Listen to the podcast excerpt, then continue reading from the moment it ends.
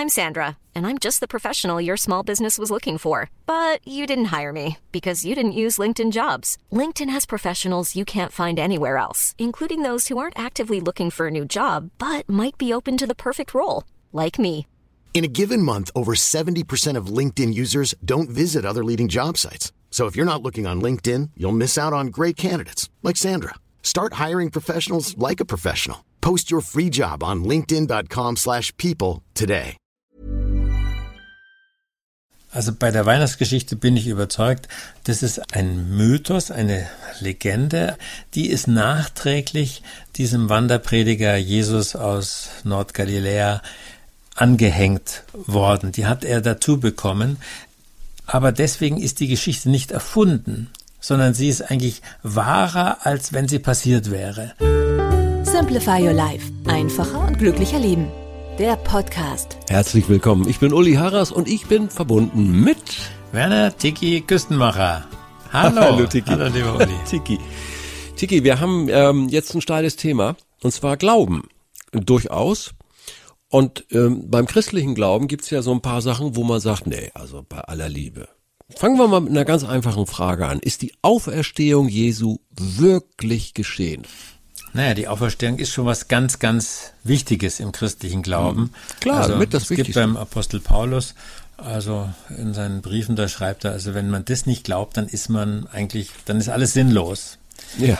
Ähm, aber ich frage immer wieder mal so rum bei Leuten, ähm, glaubt ihr denn alles, was ihr im Glaubensbekenntnis im Gottesdienst da sagen sollt? Und ich Ja. kenne so gut wie keinen, ja. Also Ja. ich weiß noch auch selber als kleiner Junge, da hieß es ja früher noch Auferstehung des Fleisches. Ja. Und das habe ich mir überhaupt nicht vorstellen können. Ähm, jetzt heißt ja Auferstehung der Toten. Ähm, also meine eine Frage, die mich wirklich schon sehr, sehr lange bewegt, ist, ähm, muss man das alles glauben? Muss man sich zwingen dazu, ähm, das zu glauben? Oder kann man sich auch sagen, na ja, da sind wahrscheinlich ein paar äh, Wundergeschichten, ein paar Legenden dabei, ähm, die sehen wir heute anders oder die sehe ich heute anders. Ja. Bin ich dann noch Christ?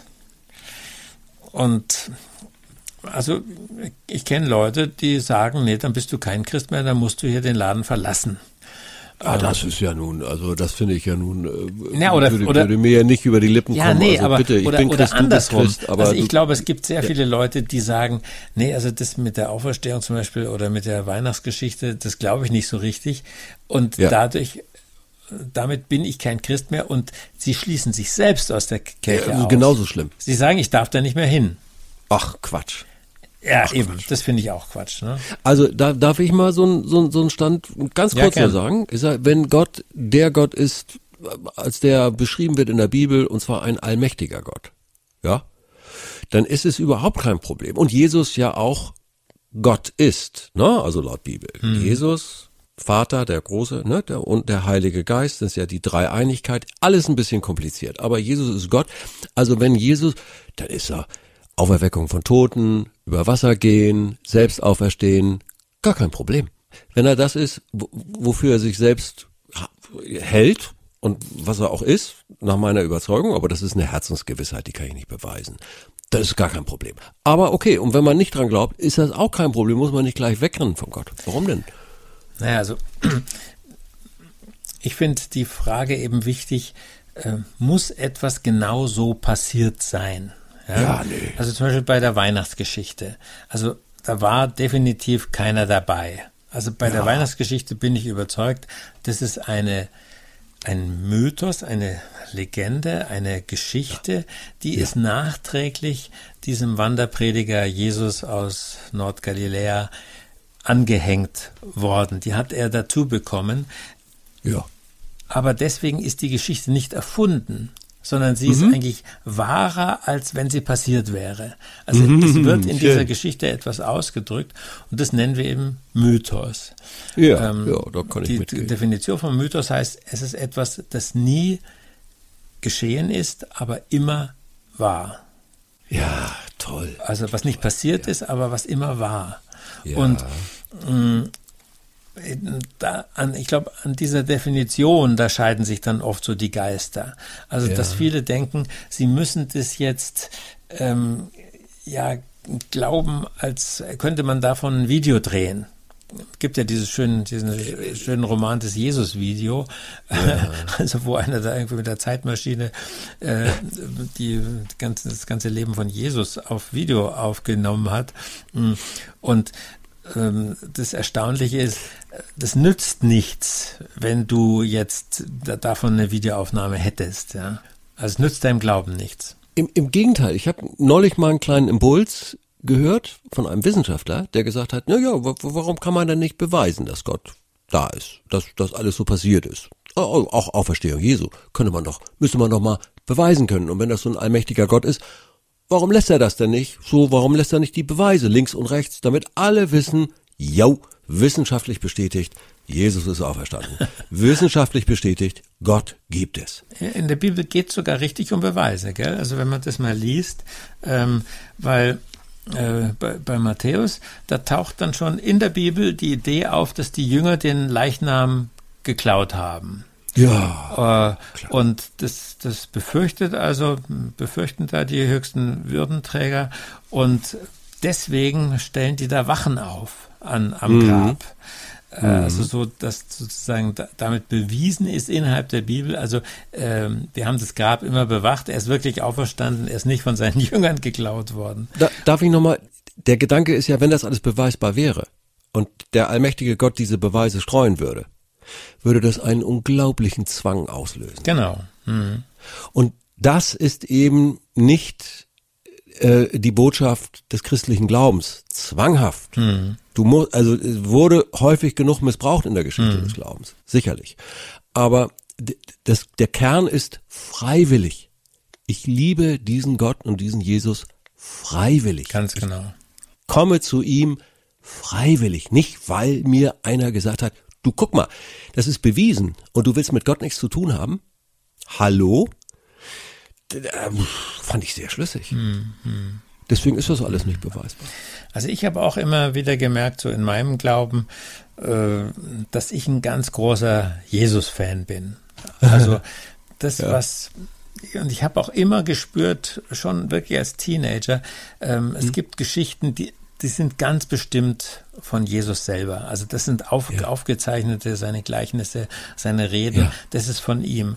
Und dann gibt's ja. Geschichten, da bin ich so ein bisschen skeptisch. Also okay, wo er da ähm, äh, dem Petrus sagt, ähm, ja, ihr müsst die Tempelsteuer zahlen oder was, äh, schneid doch mal einen Fisch auf und da ist dann so eine Münze drin. Ja, äh, und dann macht ja, er das ja, und dann ja. findet er tatsächlich die Münze. Das finde ich so ein Märchenmotiv. Also das ist so ein bisschen, also ich finde es das wichtig, dass man sieht in der Bibel, auch im Neuen Testament, da gibt es Sachen, die sind das sind Spitzensachen, ja. Und dann ja, gibt es auch noch ja. so Niederungen. Also es ist nicht alles gleich wichtig und gleich richtig. Ähm, Nein. Ähm, aber es ist auch nicht, ich kann auch nicht daherkommen und sagen, die Bibel ist ein Märchenbuch einer großen Kirche, die damit also ihre Gläubigen in Schach halten mhm. wollten. Das geht nur auch nicht. Es ist ein Dokument sehr zeitnah, habe ich gelernt, an den Ereignissen. Mhm. Es gibt kaum Dokumente, die zeitnah her, also deren Aufzeichnungen mhm, so stimmt, nah dran ja. sind, 30, 40, 50 ja, Jahre genau. äh, von den Ereignissen entfernt und dann aufgezeichnet. Klar, wird dazu etwas, deswegen gibt's ja auch vier Evangelien nebenbei bemerkt, ne? nicht nur eins. Sehr gut, dass du da drauf kommst, weil ich finde es so genial, dass man eben gesagt hat, ähm, wir, wir begradigen das nicht und so, dass mhm. wir eine Geschichte haben, sondern wir lassen so ein paar Widersprüche und ja, wo man nicht so genau weiß, welcher von den Vieren hat jetzt recht. Ähm, es ist wenig, wo die wirklich auseinandergehen, aber äh, wo man merkt, ja. ähm, ja, wir, wir lassen die Zeugnisse von den Menschen, die Jesus erlebt haben, die lassen wir nebeneinander bestehen. Ja. Und mittlerweile wissen wir auch, äh, also das kann dir jeder, jeder Richter und jeder Staatsanwalt erzählen, ähm, du glaubst, du hast irgendwas gesehen und die einen sagen, der hat den blauen Anzug an, die anderen sagen, der ja. hat einen grünen Anzug an. Ja. Es ist so, unser, unser Gedächtnis ist so unzuverlässig. Absolut. Ähm, und für mich ist eben wichtig, dass die Bibel ein Buch ist, was von Menschen geschrieben ist. Mhm. Und es ist nicht vom Himmel gefallen, so wie der, wie der Koran und irgendwie von Engeln aufgezeichnet, Klar. sondern es ist ganz, ganz menschlich. Und das begeistert mich auch so an Jesus, seine, seine Menschlichkeit und seine, mhm. seine Liebe zu Menschen. Mhm. Ähm, und das ist für mich das Zentrum. Und wenn dann so jemand äh, kommt, äh, mhm. habe ich mich nämlich mit befasst, ein bisschen näher. Es gibt einen Historiker, Johannes Fried heißt der, und das ist kein so ein Heini, sondern das ist wirklich also ein sehr, sehr anerkannter Mann. Ja. Ähm, und der hat so eine abgefahrene ja. These, dass äh, Jesus ja. Eine Lungenverletzung bekommen hat bei seiner Folterung und am Kreuz also, also in einer Kohlendioxidnarkose Kohlendioxidnarkose war ja. und äh, sein Leben gerettet hat, diese Punktion, wo er also von in, der, in die ja. Seite gestochen wurde.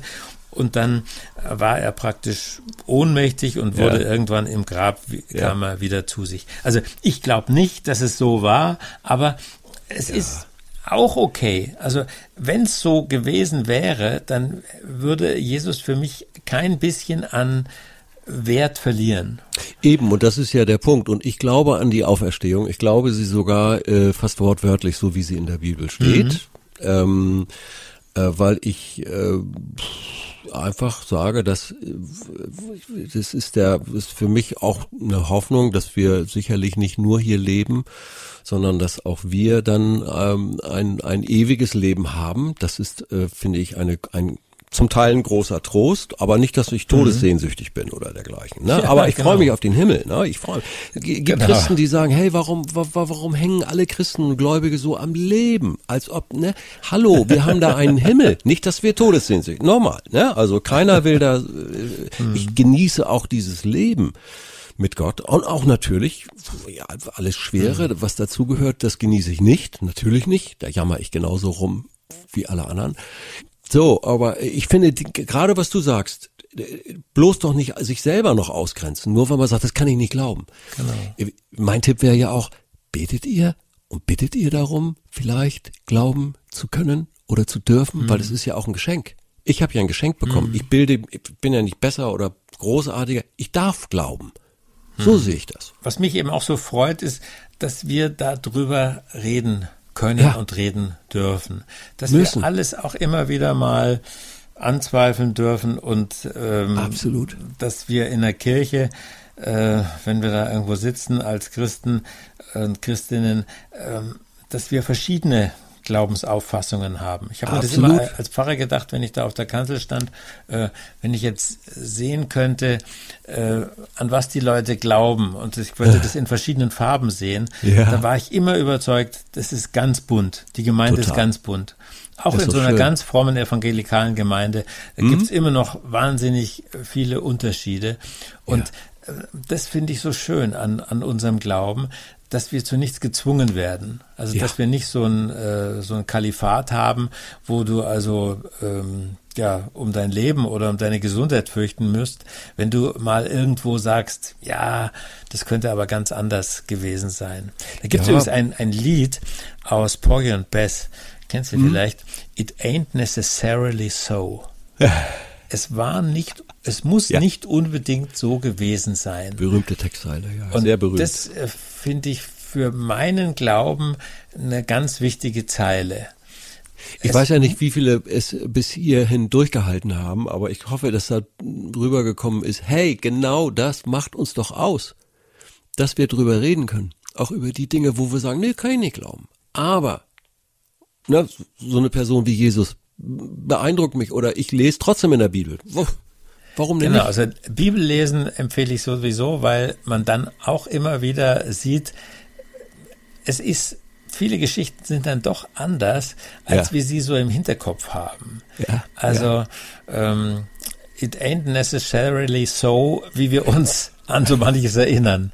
Also deswegen immer wieder das Original lesen und immer weiter fragen und sich auch selber hinterfragen. Das ist die herrliche Freiheit, die wir Christen haben.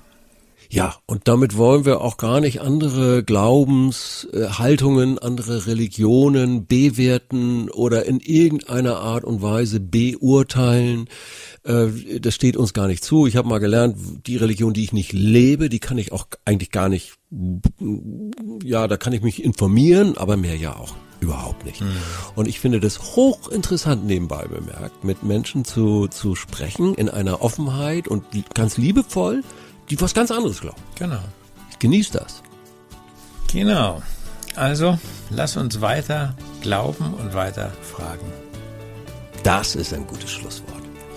Vielen herzlichen Dank. Danke Tiki, dir, bis, bis zum nächsten Mal. Tschüss. Tschüss.